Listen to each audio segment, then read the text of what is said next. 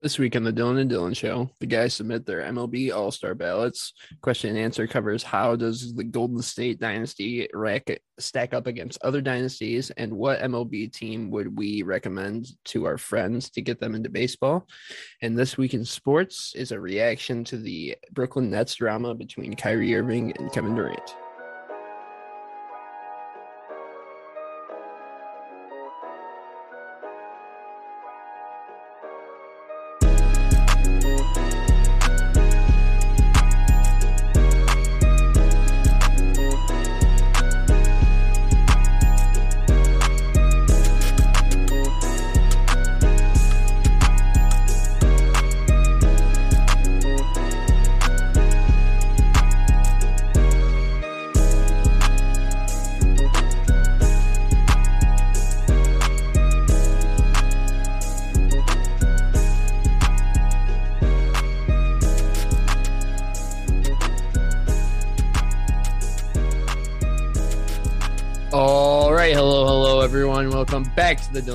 Show, presented by Tunnel Vision Sports. Welcome back. Excited to have you back along with us for yet another Thursday edition of the show. DJ Dylan Jesperson here, joined as always by DH Dylan Holt. Dylan, how are you doing, my man? Doing fantastic. Um, I, as I told you guys last week, I made the journey back to Busch Stadium in St. Louis to watch my beloved St. Louis Cardinals last Friday night. Unfortunately, they lost three to nothing but it was all right. It's always great to be back in the ballpark. Uh, there's been a lot of stuff that's happened. The Colorado Avalanche won the Stanley Cup. Ole Miss won the College World Series. Kennedy Chandler, Tennessee Volunteer legend, is a Memphis Grizzly now. Uh, the Spurs literally like 30 minutes ago traded Dejounte Murray to Atlanta for like a million picks. There's a lot of stuff popping off in the sports world. I'm excited to talk about a little bit of it today with you. How are you doing? I'm doing good. I'm doing pretty good. Can't complain. Excited to get into the show, and uh, let's not waste any time. Let's get right into it. First up, in place of out of the box this week with the MLB All Star Game coming up relatively soon, uh, we thought it was a good time for us to submit our ballots for this year's ALNL matchup in Dodger Stadium. Uh, big one coming up there, uh, and that's we'll get right into it. We got a lot. We got a lot to get into. Uh, I'll throw it to you, Dylan. You want to start in the AL? you want to start in the NL? Um, let's start in the AL. Why not? I'm a little less familiar with the AL, but let's let's go AL. Um, and I'll just go down my lineup. So at first base, we got from Toronto, Vladimir Guerrero Jr. He's the guy that I think both of us picked as the preseason AL MVP. He's been crushing the ball. See, it's what Vlad Guerrero, Vlad Guerrero does, senior or junior. Uh, second base, Jose Altuve. He's kind of held down second base in the AL for the past like five years or more uh, out there in Houston. He's a great player. Seems like a really solid pick at second base for me. Third base, Jose Ramirez from the Cleveland Guardians, absolutely crushing the ball. He seems like he's probably got that spot locked in already. He's just been hitting absolute tar out of the ball this season. Uh, at shortstop, Bo Bichette from Toronto, like Vlad, he's one of those young stars in Toronto that's absolutely killing it. We talked about that quite a bit before the season started, and even last season, those young stars in Toronto playing so well, and Bo's one of them, and I, I think he deserves the All Star nod. The outfield, is where I think things get interesting in the AL. Because obviously, you got to give a spot to Aaron Judge. He's having a monster season. He hits a home run every day, it seems like. That a few days ago, the Yankees couldn't get a hit to save their life. And Aaron Judge, of course, saved the day by hitting a walk-off home run in extra innings. Uh, so, yeah, I think Aaron Judge is a no-brainer to be a, uh, a all-star for the AL. Uh, one of the other outfield spots. I'm going Byron Buxton. I a couple weeks ago I spent a lot of time praising Byron Buxton's athleticism. He's had an amazing season thus far from Minnesota, and I think he deserves that All Star nod. And uh, I guess center field, wherever wherever you want to put in the outfield. And then my last outfield spot. I'm going with the rookie from Seattle, Julio Rodriguez. Julio literally today just hit his 12th home run of the season. He's having a really good year. I, I predicted him to be the AL Rookie of the Year. He's had a fantastic season out in Seattle. And I, I think he's going to be a guy that's going to be he, he's I think he's going to be right around the realm of vote getters. He deserves it. He's becoming a popular player, he's just a ton of fun to watch. And he's playing like an All Stars rookie, which is really cool to see. At uh, catcher, I have Alejandro Kirk from Toronto. Uh, I think he's the best AL catcher. Uh, that spot's been held down by Salvador Perez for so long, but I think I think Alejandro Kirk he, from Toronto. I think I think he's the guy that gets the nod there. And then DH, I, I, think my DH and starting pitcher kind of go hand in hand. And I think me saying that you're to know who I'm talking about. It's Shohei Ohtani from the Los Angeles Angels. You got to have Shohei at the All Star game, and I've got him at DH and my starting pitcher. So I kind of stole somebody's spot, but that's I just think that's how it goes. Shohei's the man at both those positions. Uh, I'll throw it to you for your AL ballot. Yeah, love a lot of those. Uh, I, I, mean, love all of them. Obviously, all of those guys definitely well deserving guys. Uh, I've got a lot of similar picks, but a few different picks. At first base, I'll echo you. I've got Vlad Guerrero Jr. Uh, obviously hitting the hitting the heck out of the ball, on pace for maybe his first uh, MVP uh, this season. Uh, no doubt there, no doubt there. at second base, I'm going with Gleyber Torres, part of the Yankees kind of resurgence this year. I'm going to talk about the Yankees a, a little bit later. But uh, a big part about that, I mean, Gleyber Torres was ragged on by Yankees fans and MLB fans alike. I mean, there was a there was a chance that he was going to be out of the league pretty quickly after the season he had last year, and I think two seasons in a row, like Gleyber's uh, not played up to what they thought he was going to be, and then this year finally he's settled into second base and he's kind of turned it around. He's one of the top second basemen out there. He's got 13 doubles and 13 home runs to go along with 32 RBIs. So I think he's he's deserving this year, and I think uh, you. Altuve's had enough. We'll uh, we'll let Gleyber Torres get his shine there. So uh, at shortstop, I'm going with Xander Bogaerts. Xander Bogaerts has not gotten enough shine this year because he is his stat line is looking pretty dang good. He's got a 328 average, 88 hits, 21 doubles, six home runs, and 31 RBIs. I think uh, o- overlooked a bit this year. Uh, Bo Bichette has been playing uh, awesome, but uh, I think Xander Bogaerts is still the best shortstop in the American League. Uh, and his left side of the infield counterpart, Rafael Devers, is also getting overlooked. I think Jose Ramirez, obviously, well deserving, but Rafael Devers is hitting 332. He's almost at 100 hits already. He's got 98 hits already. I mean, he's going to get to triple digits before the All Star break, which is just nuts. 26 doubles, 17 home runs, 45 RBIs. I think very well deserving. Moving on to the outfield, uh, I've got two guys that are the same as you. I've got Aaron Judge, obviously. Uh, he's probably the leader for the AL MVP right now uh, by a long shot, but uh, I do think Guerrero could get there by the end of the year. But uh, not much you have to say about Aaron Judge. And I do have Julio Rodriguez as well. I think when you look at the total body of work of what Julio Rodriguez has done, two, he's hitting 276, he's got 78 hits, 15 doubles, like you said, his 12th home run today. And he's got 19 stolen bases. I was looking down the list of you know just the stat leaders of outfielders and that he is by far the most. I mean it's it, it's not even close. So it, he's got everything the full package. So i think he belongs there. And my third spot it's got to go to mike trout. I, I, think you know he, he's definitely having not a mike trout-esque year of what we we expect from mike trout but he is still one of two guys with an over 1000 ops in the outfield in the al and it's him and aaron judge. I mean he is still one of those guys where it's like, all right, if Mike Trout's healthy, he's one of the best players in baseball, and we we might overlook it just because he he's not absolutely running away with the MVP this year, but he's still one of the top top guys in the outfield. Uh, catcher Alejandro Kirk. I mean, there's not much to say. When you're hitting 325 as a catcher, I think you you belong in the All Star game, uh, regardless. Uh, at DH, I got Yordan Alvarez from uh, Houston. Uh, he he's having a year that I think a lot of people expected last year, and now he's actually kind of really you know, coming into his own. He's a young guy, but I mean, three six, hitting 316, 200 or 23 home runs, not 200. I'm sorry, uh, 23 home runs and 56 RBIs. Uh, and my starting pitcher to go along with that hand in hand, I kind of thought what this is what you were going with because my starting pitcher and DH go hand in hand. It's JV Justin Verlander. I can't I can't pass on my man. I know uh, McClanahan is having a really good season as well. I think he's also well deserving. But a 203 ERA, nine and three, and 90 Ks at JV's age. I mean, he's one of the best pitchers to ever do it, and uh, I think this this might be his last chance to start an All Star game. I don't think you're really going to get another season like this out of JV. So uh, get it while it's hot. Get JV another start in the All Star game, and uh, I think it's well deserving. But uh, that would be my ballot right now. So let's move on to the NL. Flip it over to you. What you got as your NL ballot? Yeah, I love your AL ballot. There's a lot of guys that I left out, and Mike Trout is going to be an all star. But I like, like even last year, I, I gave someone else my spot in my ballot, and I was like, Mike Trout will be there. I want to I want to give a shout to somebody else. Now it's Brian Byron Buxton in my ballot.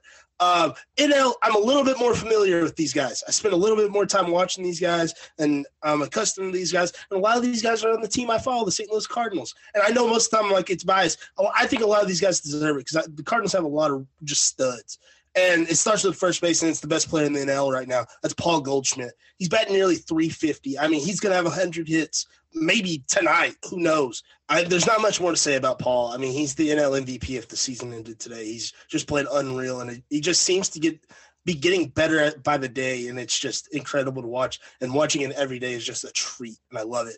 Uh, moving on to second base, Jazz Chisholm from Miami. Maybe not the lone bright spot in Miami because they've got some good pitching down there, but Jazz Chisholm is just a star for the Miami Marlins, and I, I think he's the best second baseman in the NL because another guy moved positions. Uh, I think Jazz deserves to get a spot, bring the swagger to the All Star game. I, am excited. I hope he gets there. I, I, think the fan vote will be there for him, and his stats back it up. At third base, there's been a lot of people that have a guy out west playing third, uh, playing third base for the NL squad. I got a guy in uh, I got a guy in St. Louis playing third base for the NL squad, and that's Nolan Arenado. He spent some time out west, but Nolan he uh, he's been neck and neck with Manny Machado all season for that title, like best third baseman in the NL and best third baseman in the MLB. I think Nolan, what he provides at the plate as well as what he does defensively, it makes him the best third baseman in baseball. He's just phenomenal. Everything I just I said about Paul Goldschmidt, he's not playing not at an MVP level. If you would ask me in April, yeah, but Nolan's just been fantastic. He's he's a fantastic third baseman, and I think he's the uh, All Star starter at third base for the NL. My shortstop in the NL, it's Tommy Edman. I mean, he's having a great season batting leadoff for the Cardinals, uh, betting 275, getting on base, doing just a great job when he gets there, stealing 20 bases. And I think something that's huge for Tommy, he made that shift to shortstop with Paul DeJong getting sent down to the minors and them getting a call up a, a top prospect in Nolan Gorman and has just passed the test with flying colors. A lot of people in the organization did not believe he could play shortstop, and he might be the best defensive shortstop in the NL. Might win another Gold Glove at a different position this season. I, I think the things with a lot of these Cardinals, which Paul Goldschmidt's a lot of his offense, Nolan and Tommy, you got to look at their defense because they're the best defensive players at the position, and it's not close in my opinion. Um, so yeah, Tommy Edman rounds out my infield. The outfield, Ronald Acuna Jr. He's back. He is awesome. I mean, he I love him. I, I, I hate that he plays for Atlanta because I don't I don't like the Braves at all. But he is awesome. He just hits the cover off the ball, and he's an all star. That's just what Ronald Acuna is. Uh, for my other out, another outfield spot, got Joc Pederson, a former Brave, a former World Series champion with the Braves, and he he shifted to San Francisco, and he's playing fantastic for the Braves. And I, I think he deserves to right be be right there with his teammate or former teammate Ronald Acuna in the All Star game and getting the shine that he's getting with the Giants. And then for my last outfield spot, got Mookie Betts. Mookie's been playing so well. He's had some injuries of late, but I, I think Mookie deserves that. He's kind of been like the the stud of this star uh this star filled uh, Dodger lineup that has struggled at times, but Mookie's been pretty consistent, even though he's had to deal with injuries. But yeah, I think Mookie deserves to be there for the All Star game in outfield because he, he's one of the three best outfielders in the NL, in my opinion. A catcher pains me to say this because the Cardinals have one of the best catchers of all time on their roster, but he ain't going to the All Star game. It's Willson Contreras from the Chicago Cubs. He has been so so good this season, and it pains me to say that, but he he deserves to be there for that All Star game. Willson Contreras has played really really well, and I, I I think he I think he deserves that. I he might not be a Cub much longer after the All Star break. He very well could end up in a different jersey. Wouldn't mind seeing him being in a Cardinals jersey. That would be sick. Uh, at DH, Bryce Harper. I, I, think Bryce Harper deserves it. He's been phenomenal, hitting 318 and hitting the cover off the ball like a lot of these guys that are all stars, obviously. But Bryce probably won't get the nod because he's hurt. He's gonna be out for a little while. So that's pulling audible. I got a backup. There ain't no problem. Going Willson Contreras' little brother, William Contreras from the Braves. That'd be pretty neat. Get a catcher catcher duo, but put uh, William at DH because he has been playing DH for the defending champion Atlanta Braves and playing so so well. And I, think he could very well take Bryce's spot at the DH for the NL squad. And then at pitcher, I'm going biased and I do not care. I'm going Miles Mikolas of the St. Louis Cardinals. He has pitched so so well while the Cardinals have had pitching problems all all year long. He's been a bright spot in the rotation and it's just he's done so great. Uh, a couple weeks ago, had a near no hitter against the Pirates. I mean, he's just he's been a guy that they can throw out there and be like, all right, we can we'll keep them to under two runs probably and more than likely get a win. Is how it's been this year. It's been really neat to see.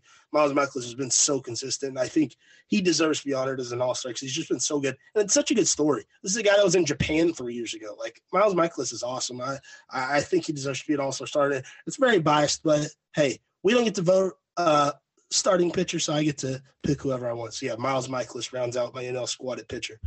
Uh, what is your NL ballot?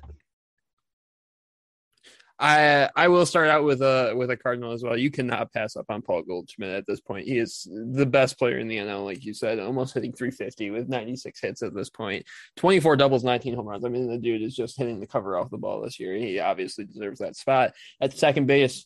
I'll echo you. Jazz Chisholm is electric, and the future of the the Marlins uh, organization should be if the Marlins don't end up trading him like they usually do with their young stars. But I mean, Jazz Chisholm uh, definitely deserves to be there. Uh, at third base, Manny Machado, I think, is has earned it this year. I think he uh, obviously one of those guys. I think like Mike Trout, one of those guys that you just assume is going to be really good, and you kind of overlook it when he's when he's doing really well. But he's hitting 328 this year. He's got 83 hits, 12 doubles, 12 home runs, 46 RBIs. He, he's playing Manny Machado like baseball, and obviously everyone knows what he can do with his glove.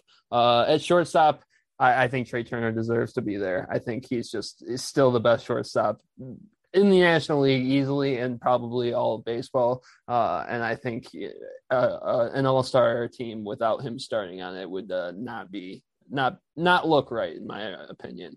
Uh, in the outfield, I'm also going Mookie Betts. Mookie Betts obviously deserves to be out there. I think he's uh, probably the the star of outfielders in the National League right now. If I if I think of an outfielder, Mookie Betts comes to mind pretty quickly. I'm going to give Kyle Schwarber a nod uh, from the from the Phillies. I think he has been a, a, real standout player for for Philadelphia this year. 22 home runs, 47 RBIs to this point in the season. So I think he's deserved a spot in left field. Uh, a guy that a lot of people expected to go play DH uh, once he got to the NL or to yeah once the NL got the universal DH, but he's still out there uh, kicking it around in left field. And I'm going to go with Ian Happ from the Cubs, two hitting 273, 68 hits, 36 RBIs. Uh, he's actually been playing really, really well. I think the Cubs have, have got a couple guys out there, like you said, with Willson Contreras that have been playing really, really well uh, this season. Uh, I'm not going Contreras at catcher, though. I'm going with the Dodgers, Will Smith. Uh, I still think he's the best catcher in the NL right now, at least in terms of what he's been doing. He's got he's hitting 272. He's got 64 hits, uh, 14 doubles, 12 home runs. I think he's uh, he's got it. And working hand in hand with my starting pitcher and Tony Gonsolin uh, with a 1.58 ERA. He's 9 and 0. He's got 69 Ks. Obviously, uh, he's got a benefit of pitching for the Dodgers, so obviously he's going to have a a little bit of a benefit there. But when you're at a sub two ERA and and undefeated going into the All Star break, I think you you definitely deserve at least a look as the as the All Star game starter. Uh, and then my DH again, I also was thinking, you know, maybe Bryce Bryce Harper deserves it, but if he's out for six weeks, he's not going to be able to go in the All Star game. So quick audible. I'm going Nelson Cruz. Give the old man a, a, nod while he's still there. He's kicking it around for the Nationals, but he's played 72 games at DH. Uh, and he's got 45 RBIs. He's got 66 hits. He's still doing it. I mean, the the dude was built to play DH, uh, and if he's still doing it in in his 40s, you might as well give him a nod. You know, he's he's one of those guys that one of those guys I expected to be retired like five or six years ago, and he's still just continuing to be the perfect DH into 2022 and beyond. So uh, that is my NL ballots. Uh, and we're looking forward to seeing how those teams shape up uh, as the All Star teams get uh, announced. Next up is the question and answer segment where we get to lay out our biggest questions and let each other take a, fir- a swing at answering them. I'll go first this week. Uh, with all the NBA draft fun last week, we didn't get much time to talk about the Warriors and Steph winning their fourth ring in eight years, being the Celtics in game six a couple weeks back, uh, basically confirmed the Warriors as the NBA's latest dynasty. And that got me thinking uh, about the Warriors and where they stack up uh, among the best teams of all time. And it got me to my question of all the great dynasties we've seen in all of sports, uh, the NBA included, uh, where does, how does this Warriors team stack up to them? And where do you think they rank among the dynasties in all time sports? As far as the NBA, I I broke it down. I'm like, first one that comes to mind is obviously the Bulls. And the Bulls, what the Bulls did in the '90s, I think they they're the number one dynasty in the NBA with those six championships and the the NBA that that was in was so competitive. I, I think the Bulls are that number one dynasty. And then I think it gets interesting when you're talking about the Warriors and the other dynasties, where you've got the Celtics and the Lakers, the Showtime Lakers, or the Minneapolis Lakers, two different dynasties within the same franchise. And the Celtics, they just have that long run of greatness. Um, I think the Showtime Lakers are probably the second best dynasty for the the impact they had on the league. I think the Lakers come in at two, and I think the Warriors are right there behind them when it, as far as it comes to NBA dynasties. And I, I think they're number three right now with their four championships. I I think they could surpass the Golden or the Showtime Lakers and take the number two spot. And if they're able to somehow win six championships, it's going to be a legit argument between them and the Bulls. And you're gonna, they're gonna, people are going to look at it as, okay, yeah, the Bulls went to six and they won six. The Warriors, they have the, they have a few losses, and that that'll be viewed as a blemish for some people. But I don't know. I, I I say I praise the NBA that the Bulls played in a few seconds ago, but I think the NBA is the best it's ever been. And the guys that the Warriors have been playing against, like LeBron James and Kawhi Leonard, they're different beasts. And I think that has to be taken in hand when looking at this and what they've been able to do. I don't think the Warriors are done at all. The game that they play, it's not gonna like Steph's young enough that he can still do what he's doing. Draymond can be a menace for however long he wants to play basketball. I, I don't think his game depends on athleticism at all. It's just him staying in shape and being on the floor. Klay Thompson, if he can knock down three, he'll be on the court. Like th- these are things these guys can do. Andrew Wiggins is getting in his prime. I mean, that's what it seems, anyways. He's still a young guy, and I I think this team can definitely still win. Jordan Poole's young, Jonathan Kuminga's young. James Wiseman didn't even play on this team. Like that's where it could get scary because James Wiseman's very young. Moses Moody didn't play much. Like this team has so much young talent to go along with the established talent. It seems like they're gearing up for a second wind of their dynasty, which is exciting. So yeah, I think they're still building ground. And NBA terms, I've got them number three best dynasty of all time, which is pretty good. When it comes to all sports, I I broke down the top five. I wanted to see if they cracked top five, and I don't think they cracked the top five. And that's because my my number one is the Patriots, the New England Patriots. What they've done is just incredible. I think they are the greatest dynasty of all time in modern sports, especially like what they've done. Oh my goodness! And then I've got the Yankees. I've got the Alabama, the University of Alabama football dynasty, UCLA in basketball, and then you can go a couple different ways. The Bulls in the '90s and what, however you want to go there. But I I think the Warriors are probably mid top 10 or right outside the top 10 of all dynasties in all sports. And I just, I think it's how you value these championships, how you value the championships of the older teams and the earlier times of leagues. Like some people might not value the what the Yankees did back in the day as much as a championship now, but hey, they won a bajillion. Like that's not easy. Same with like UCLA winning 10 out of 11 championships. Like that is absurd. Um, I, I think they're not quite to that level of dynasty. And what the Patriots did, I, I think winning in football is the hardest out of any of the sports because you're not playing series, you're playing one game. And what the Patriots are able to do, winning six Super Bowls since 2000, is crazy. And I, I think that's the greatest dynasty of all time. But like I said too, we might be in the middle of this Warriors dynasty, so it could change a lot in this answer in four years could be like, oh yeah, the Warriors are the greatest dynasty of all time. They won seven championships in eleven years. Like, of course they're the best. I I think they're uh it's still yet to be seen, but if, yeah, if this is the last one, they're like a they're definitely top three in the NBA in my opinion. They they're I think they're right right outside the top ten all time in like all sports, which is pretty good when you really think about it. But yeah, I, I want to know what you have to say. So I think it's it's really tough to compare dynasties, uh, uh, especially like even within sports, because like using the Warriors uh, as an example, like in order to be a dynasty, a team goes through so many iterations. Uh, like the first Warriors team to win a ring is so much different than this one, than the one that just won a ring. And even if that core of Curry and Klay and Draymond are the same, there's so there's such such been a, drastic change from that team to the 73 and 9 team to the Kevin Durant teams to to this team now. So I, I, it's tough to say, you know, pick one like what what represents the Warriors dynasty and like what represents the Bulls dynasty and whatever and how you compare them. So I think there's two ways of like answering this and comparing it.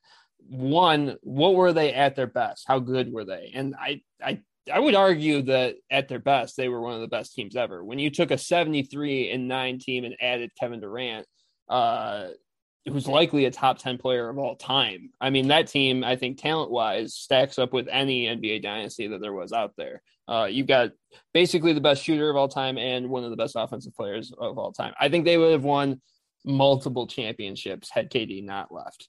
Uh, on the other side of it, uh, you can look at it the way most people do is the the more the the amount of accomplishments that the team uh, came up with, and I still think with that, like you said, they're still maybe just just behind the Bulls in what they did with the six championships and like the domination that they had in a small amount of time. But it's very close. I mean, you've got four rings. You've got the the regular season record for wins now. You've got two MVPs for your star player and a unanimous MVP.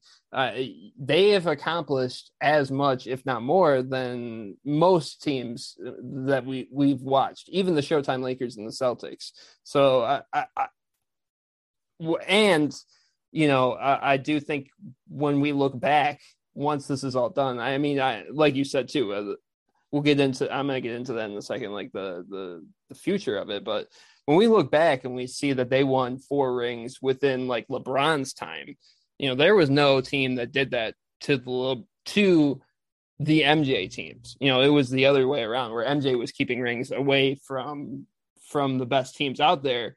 The warriors are keeping rings away from lebron. I mean that's a, a one way to look at it. Uh, so uh, I, I think there when we look back on this after it's all said and done, that's going to be a feather in their cap too. And then, like you said, I mean they've they've got young talent. I mean Curry does not seem like he's slowing down that much. I think Klay took a step back, but the, the thing is with all of those guys too is as they get older, you can see how their game matures into an older type of game. You know, you can see Curry maturing into more of a shooter, shoot first type of role than a shot creator type of run the offense type of point guard role. Klay has receded more into a spot up shooter type of role, uh, but it works like that. We understand those things. Uh, we understand how those roles work uh, as they move forward. And like you said, they've got such talented young players in Kuminga and, and Wiseman and Moody, and now Patrick Baldwin, who they picked up in the draft. I mean, they they've just got so much young talent.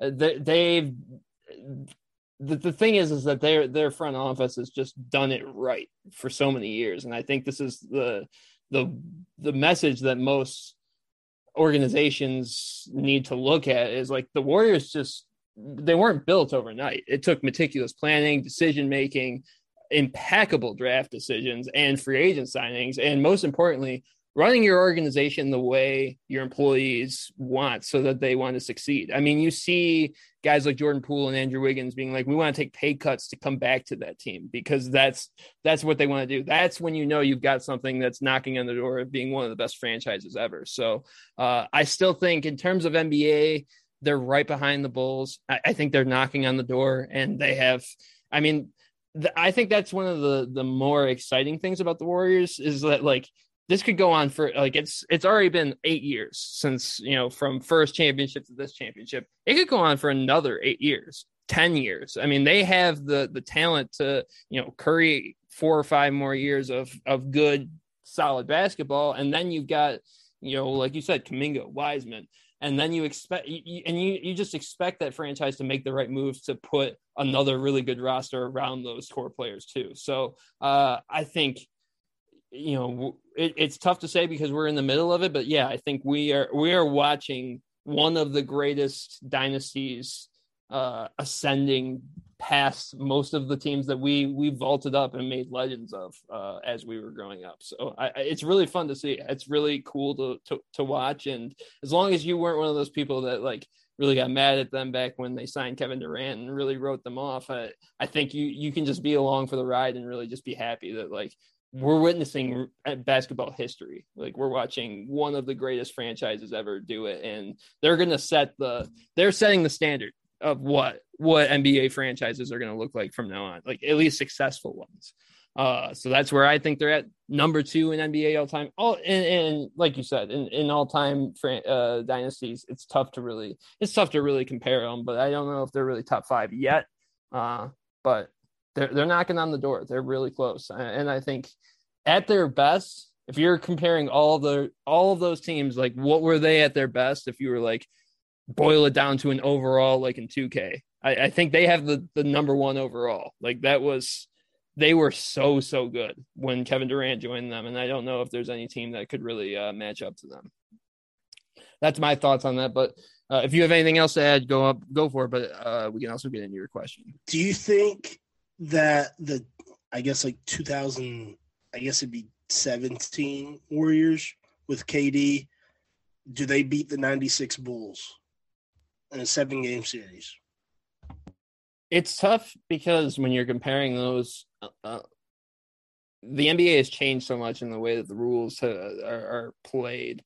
Uh, it, it, would be so different. Like, I think if you're playing on today's rules, of course, obviously, like we the the way that the three point shot has evolved the NBA to this point, uh, the Bulls would know there's no way they could compete in the same way. But if we were playing with hand checking being legal and uh, less flagrant fouls and all that type of stuff, then it becomes a, a real question mark. You know, I think that that's a different story. That I, I don't know if a guy like KD or Steph Curry or those types of guys could really like weather that type of storm against guys like MJ and guys like Scottie Pippen. That uh, I think it's in in terms of pure talent, like if you were to set it up in a 2K simulation, I do think they win. I do think they win four games out of seven. I I wish there was some kind of time machine where we could make it happen.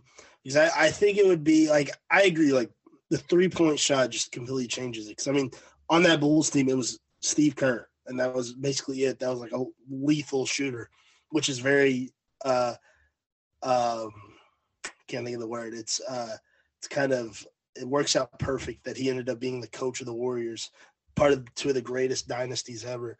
But um, I think just in a game where you've got Scottie Pippen, Michael Jordan, Dennis Rodman, Steve Kerr, all these guys against Steph Curry, Klay, KD, Draymond. I would just love to see all the interactions, how it would work. I'd assume they would put Michael on Steph, or I maybe Michael would be our Scottie on KD who let whoever fin with K with Klay, and then Draymond and Dennis just going at it. Oh man, that first hard foul from Draymond and Michael Jordan, and then John at each other. Oh, it, it would just be it'd be fantastic. It'd be like cinema. It'd be the two best teams ever, probably just going at it, and I, I think that would be awesome to see. And I right now, Michael Jordan and the Bulls have them they haven't beat as the best dynasty right now, but like we said, they could be knocking on the door very soon. Like you never know. This Warriors team, they're set up so well, they drafted so well, they do such a good job running the organization that they could take that title from them too, which is crazy. Crazy to even think about. It seems like sacrilegious to say after like what we were taught growing up, but uh, yeah, it, it's crazy to think about. But we're we're gonna move on, I reckon, to my question, and it's a hypothetical. And you have a friend comes up to you says, "Hey, Dylan, I know you're a baseball fan." I want to get into baseball. I want to start following the MLB. I want a favorite team. Who should I follow? And the only rule I'm giving you is you can't tell them your favorite team. So you can't say you got to follow the Detroit Tigers for all these reasons. It's got to be some different team. So I want to see what you have to say. What is the team someone sh- that is getting into baseball should become a fan of now? So I'm going to be completely honest. I have watched very little baseball this year. Uh, with the Tigers being absolute trash to moving to South Dakota, back to Michigan from my, and then from my parents' house to my new apartment. Uh, I haven't had time to sit and watch a lot of professional baseball this year. It's one of the things that I think is part of baseball's problem is like once you tune out from baseball, it's almost impossible to tune back in until late in the season. It's either you're in for the 162 game haul, or like I feel myself doing tuning out and then tuning back in like around late August. Like I can't, I just I can't find myself being like, oh, there's a I need to, you know, instead of going to play whatever Fortnite or 2K or whatever it may be, to go and watch a go and sit down and watch a three hour baseball game. Uh, that being said, of the few series I have watched, and, I, I have picked up a few of the the better teams this year. And while I hate to say this, I think the only right answer to this question right now is the New York Yankees. Uh, I think it's the only team to see like to to fit the mold of what I think gets the general sports fan back into it. And here's what I, I, they they're a team that's finally kind of becoming what everyone thought they could become. I mean, years ago when they got Stanton and put him next to Aaron Judge, when they were uh, they're kind of after four or five years becoming what everyone thought they were going to be. Uh, and, and it's not just the fact that they're winning so much. Obviously, they have the best record in baseball and they're doing so much. It's that they're they're one of those old school powerhouse baseball teams that everyone knows and you can all grow we all grew up hating them and we can all get together and hate them now because they're so good and they're it's the same it's the same old yankees. It's this they manufactured a really good hateable baseball team. They've got super villains they've got a power hitter like stanton. They've got a top of the line starter in gerrit cole and, then they've got an mvp candidate in a guy like judge. Uh so i i, I think uh, while there's there's obvious answers like the Blue Jays, like the Blue Jays are a lot of fun. There's fun teams that I think t- guys like me and you we like baseball. Those are the teams that we gravitate towards because you know we already like baseball. But if you're going to get a, a regular everyday Joe into baseball, you've got to give them someone to hate. You've got to give them something to be passionate about that's why I think like teams like Alabama, while we hate them and we say, oh, they're terrible for college football, they're actually great because everyone hates Alabama and everyone likes to see when Alabama does bad. And, and it gives the the greater college football fandom somewhat uh, like a common enemy. And I think that's what the Yankees have always been. And I think it's what kind of what baseball's been missing for the past like five or 10 years. Uh, the Dodgers have done that, but it, it's it's not the same. The Yankees are are the supervillains of the MLB, and when they are doing what they're doing this year, it makes it it makes it more fun. It does make it more fun. That's one of the series. It's like I gotta watch when the Tigers play the Yankees because Aaron Judge is a supervillain. Giancarlo is a supervillain. Like they're they're a perfect encapsulation of like what we grew up with watching the Yankees and hating them. So I, I think if I was gonna be like, hey, you've never watched baseball before, this is the you want to see why everyone hates the Yankees and why the, this franchise is so well known. Just watch one game of, of Gerrit Cole on the mound and, and Aaron Judge hitting 500 foot home runs, and you'll see why it, it, it, it's easy to hate them. So I think while there's more fun answers, I think the only right answer right now is the Yankees. But I, I, am interested to hear what you have to say. So surprise, surprise, I went with a fun answer.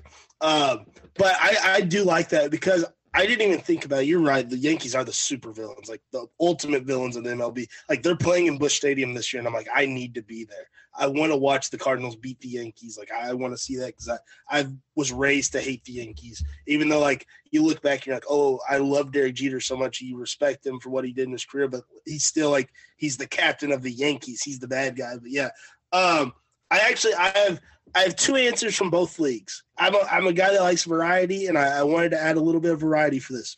And the Toronto Blue Jays is one of them for the AL because I, I, think that team is so much fun. It's got so much star power. Even though they probably they might not be a playoff team this year, that team has such a bright future. And I find myself like I'm more loyal to the St. Louis Cardinals to almost any other team I follow. Like I love the Cardinals been a fan since the day I was born. My uncle played for the St. Louis Cardinals. I mean, I love that team, but I find myself rooting for the Toronto Blue Jays. The Cardinals played a three game series, and I was like, damn, Vlad Guerrero's awesome. Bo Bichette, that flow is incredible. Like I like I really enjoyed watching the Blue Jays and I I follow them on social media. That should not like in my book of fandom, I'm like, that's not something I should be doing. But I just enjoy them so much. They're Toronto's just a ton of fun. They're just every night they go out there and they have a blast playing baseball. It just seems like it seems almost like an AAU basketball team type vibe where they're just having fun and just being young guys, just hitting the piss out of the baseball, and I love it. My second team in the AL is the Seattle Mariners. I last fall they kind of became America's team in my eyes with what they did in their run, trying to make the playoffs for the first time in 20 years. They have a guy in Julio Rodriguez who is like we both think is an all star this year. He does it all. He's he could be the future face of baseball. And it's in a division where you've got Houston, who hopefully their reign of terror over the AL East is, or AL West, excuse me, is almost done. The Angels can't win to save their lives, so Seattle might be next up. They might be able to take control of that division. There might be years of just so much fun ahead. Um, and I think that's a team that if someone's trying to become a fan, they can invest it easily. They've got young talent like Julio Rodriguez, and you could see a lot of years of really, really fun baseball and championships potentially, pennants and everything else. I think that's something you could easily invest in. In the NL, the the team that's kind of competing now and having fun now, the Philadelphia Phillies. That team's a lot of fun. They're kind of like my Blue Jays adjacent of the NL, but they're not young guys. They're guys that are established. You got guys like Bryce Harper, Nick Castellanos, Kyle Schwarber, uh, JT Realmuto. They're just they hit bombs and they just play a ton of offense. It was a team I was high on coming into the season, and uh, they weren't great. And then they fired their manager, uh, Joe Girardi, and they got good. And they're trying. They're still trying to make up ground in the East. Luckily, they. I mean, you never know. They've still got time. They're. I think they're about like seven, eight games back right now. But they'll be all right. Uh, they're fun, they're just a fun team to watch, and like they're coming to St. Louis next weekend, and I very well might make the trip just because they're a fun team to watch. They'll probably beat up on the Cardinals because that's how it goes, but they're a really really fun team to watch. And then my last team in the NL is the Miami Marlins, another team in the NL East. I just become a fan of Jazz Chisholm. I think it's a team that if they start really investing in them, they've got such a bright future. Jazz Chisholm is a superstar. It's very similar to what I said about the Mariners, where where you got Julio. Jazz just cool. He's just really, really cool. Right now, this is a team that has the third best ERA in the NL. They've got such good pitching with Pablo uh, Pablo Lopez, Pablo Sanchez. Shout out backyard baseball. Sandy Alcantara. I mean, this is a team that has really good pitch. Pablo Lopez. Uh, they've got really, really good pitching, and um, they're they're a fun team. They've got a lot of young prospects, and that includes Jazz, who's been in the MLB for a little while now. And I, there, no one's a Marlins fan you can get on board. It's not like you got to watch it every game. That's not how baseball works. It's impossible. I like as much as I would love to say I watch all 162 games of the Cardinals. I don't. I, I keep up with it on my phone. I've got the updates. I watch when I can. When I'm when I, honestly when I'm really bored, I'm like, all right, I'll turn the Cardinals on. Baseball is a sport you can follow through looking at the recaps and stuff, and it, it's easy to do. And the Marlins are going to be a team that I mean, even this year they've had plenty of highlights because of Jazz Chisholm and they're electric highlights because of Jazz Chisholm, and could not blame anyone at all for deciding to become a Miami Marlins fan. I, I follow Jazz and the Marlins on Instagram just to see like his home runs because they're always electric and they're always moonshots. And that's what you want out of baseball. Whereas you could get it from the Yankees where they're hitting a million and they're really, really good. You could also follow a bad team and invest, and you never know. Uh, any of those four teams, I think if someone's trying to get in, into baseball, the Phillies, the Marlins, the uh, Mariners or the Blue Jays. I think they'd be so easy to follow. They're all fun teams. Three of them are young, and they, I think they have bright futures. Phillies are just fun. You got a fun fan base, and I, I think you could have a great time with that. But yeah, I I think if anyone's trying to get into baseball, those four teams are definitely teams they should give a look to. Yeah. All right. Moving on to this week in sports. Uh, if you haven't been watching uh, the NBA news post draft, uh, the Brooklyn Nets have been through a whirlwind, not just not just this week, but I feel like the Brooklyn's ever that they've been cursed ever since they moved to Brooklyn. The, uh, and this week was a big signification of that. Uh, the Kyrie Irving drama seemingly came into a head this week as it seemed like he was going to request a sign and trade, possibly to the Lakers to team up with LeBron, uh, and the Nets possibly breaking up their super team, KD going everywhere. And, the, and it seemed like 2022 was going to be at the end of that experiment. And then out of nowhere, seemingly out of nowhere, Kyrie picks up his player option to remain in Brooklyn, keeping him and KD uh, as Nets for now. Uh, it's been a wild week of drama, but the Nets are seemingly intact at the end of it. Uh, Dylan, what did you think about all the news coming out this week? I just think it was really big of Kyrie Irving to decide to be a leader and zig when everyone else would zag. Because we all know everyone else, they would have took six million dollars and played for the Lakers on the MLE. They would have never took thirty-nine million dollars and played for the Brooklyn Nets. Never ever would anyone else have done that. And Kyrie Irving was sure to let everyone know on social media that he was different than all of us because he would never. He, that what crazy person would do that? He zigs when everybody else zags. Everybody else would take six mil play for the Lakers. Um, I thought it was a foregone conclusion. I thought Kyrie was out of there. I thought it was over. Like Kyrie, like I really like Kyrie. Kyrie was one, was one of my favorite basketball players for a long time. Like one of the first pair of basketball shoes I ever bought were the Kyrie ones. Like I love those shoes. I love Kyrie's game. Kyrie, he's he's had a lot. He's become very vocal, and it becomes hard to see what Kyrie's thinking at times because he's all over the place.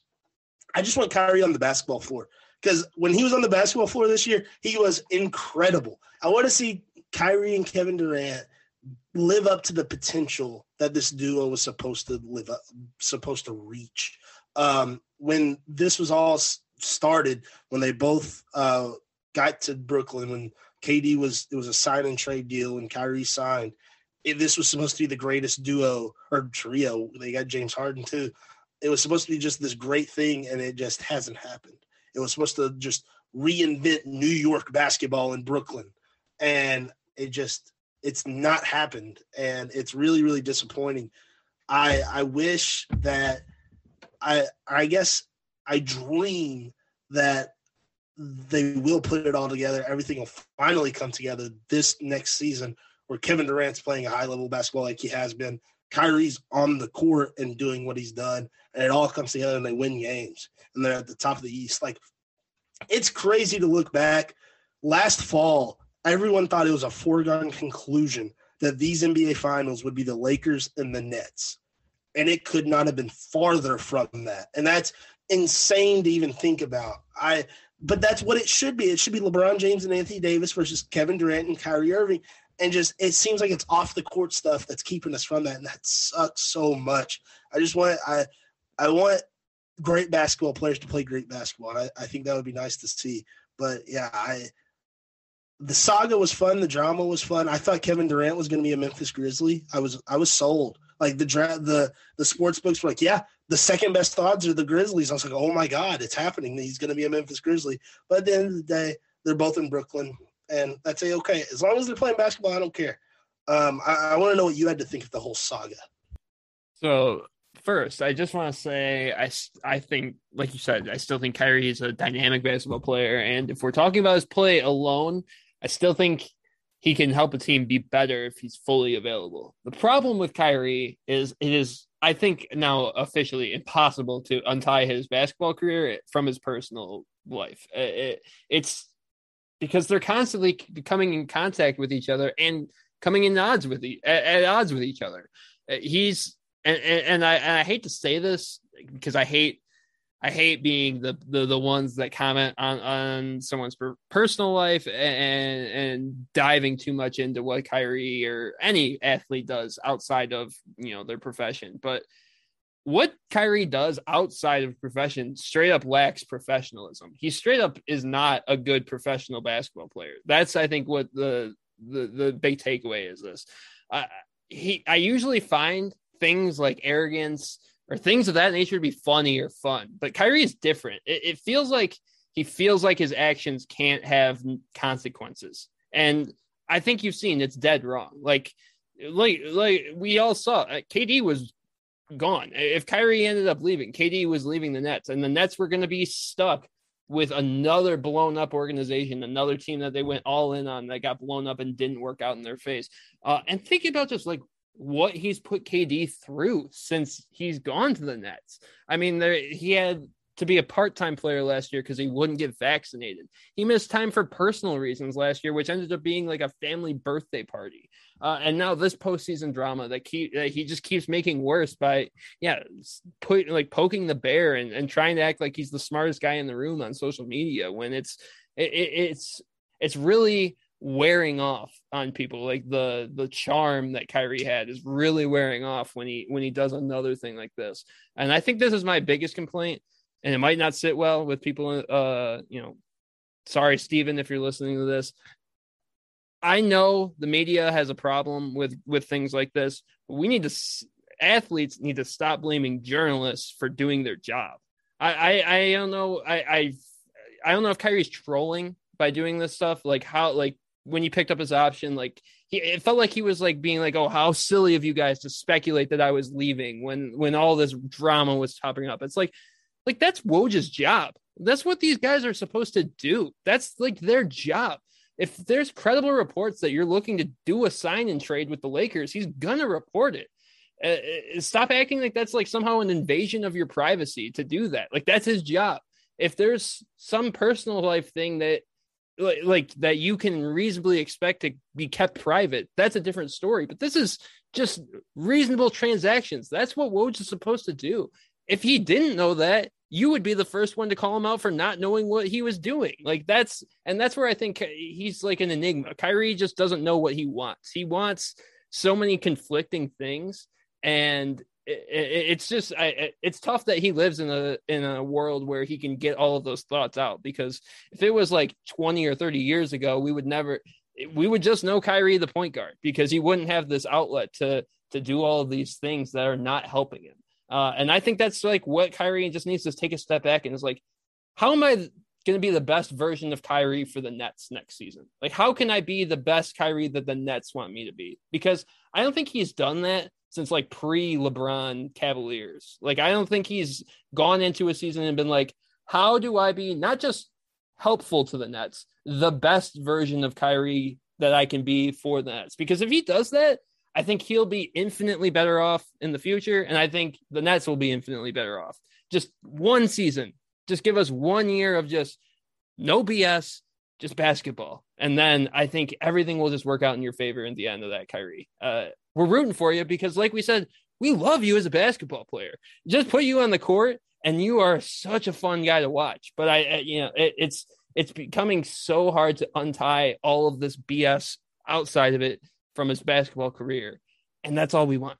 Just just untie it, man. Just just just let it go. Just just be a basketball player for a year. I know that's against what you believe in, but it, you'll be infinitely better off if you could just prove to everyone that you can do it for one year. I think that's one of the biggest things. It's like we haven't seen him do it for a full year in a long time, ever since really the whole fallout with LeBron happened. So uh, it, it would it would really be nice to just see Kyrie Irving, the basketball player, be really good this year. I think that's really what what I'm hoping for. I'm hoping this whole saga just kind of wakes him up and to be like, okay, uh, this this isn't all guaranteed. I'm not obviously going to be a max guy for the rest of you know for the rest of eternity. I've actually got to put some effort into this, so uh, I'm hoping that you know that's that's what Kyrie will take away with, from it. Pretty sure it isn't, but you know we can hope at some point uh, that it'll, it'll click in his head. Uh, either way, I think we're going to get Kyrie on the basketball court for Brooklyn in some capacity next year if someone asked you right now, who's the best point guard in the NBA, what would you answer? I think the answer has to be Steph, right? Yeah, I, I, think that's fair. The what sucks is it probably should be Kyrie Irving, and if Kyrie had been on the court for 82 games last season, it the answer probably would be Kyrie Irving, and that's after Ja took the leap. Steph was still incredible. The things Kyrie was doing when he actually played basketball was phenomenal but all this outside stuff is just it's I think it's bogged down people's opinion of Kyrie. And like a lot of the talk on NBA Twitter is just like it makes no sense. People like are talking like Kyrie's not that good. Kyrie's incredible. And he would have instantly, if he would have left, opted out and gone to LA, he instantly makes the Lakers one of the favorites. And the Nets, as long as he plays basketball, they are going to be one of the favorites day one next season. It doesn't matter how good the East is getting. Brooklyn's still going to be at the top because of how phenomenal Kyrie Irving is, but we have to deal with everything else. Yeah, I totally agree. I think uh, at some point uh, it's got to switch, or he's just going to find himself in a different role down the road. And I don't think that's what Kyrie wants. I think at the end of the day, uh, like he's gonna. I think that's what's going to wake up Kyrie more than anything is like watching uh like his role shrink because of all of it. I, I, I think that's one of the things. It's like he hasn't felt the consequences of it yet. Even last year, he's a part-time player, but it's like, well, all right, well, when when you can play, we'll welcome you back with open arms.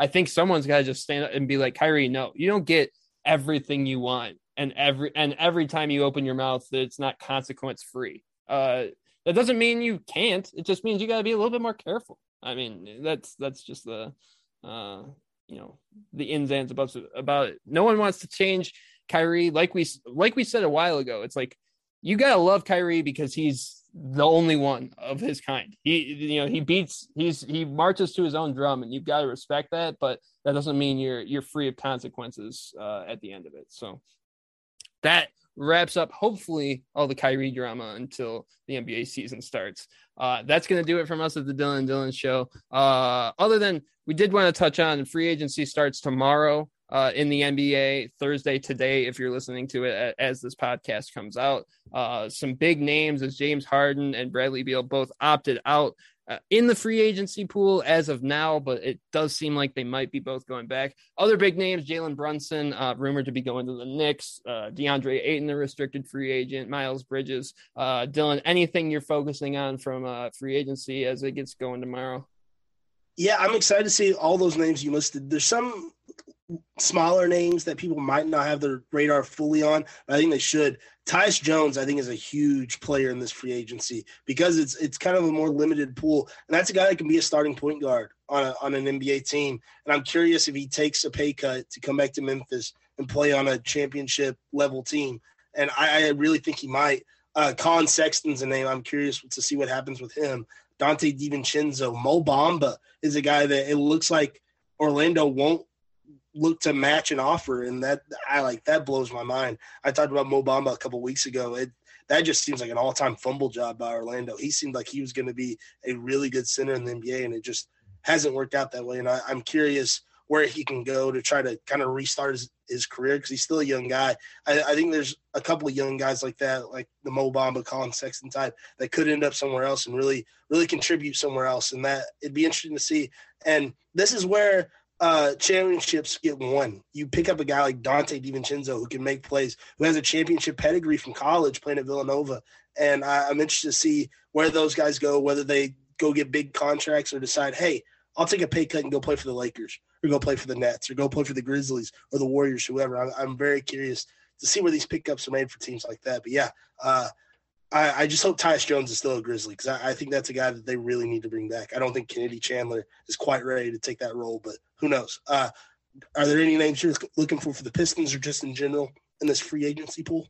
Uh, I mean, I'm generally interested to see what the Pistons will do. Uh, we were very rumored around DeAndre Ayton until the Jalen Duren stuff happened on draft night. Now it does not seem like we're going to be going that route. So it's interesting to see if we're going to use that cap space that we have now, or if we're just going to kind of sit on it, wait till next year. We did just, you know, make that trade with uh, New York to get Alec Burks and Nerlens Noel, which I'm gonna be honest, I did not realize Nerlens Noel was still in the NBA, but uh, I, I, I like Alec Burks, and I don't think either of them are really that risky of uh, investments at this point, uh, especially because the Knicks were trying to burn salary anyway. I think we got them for probably as cheap as you can get them.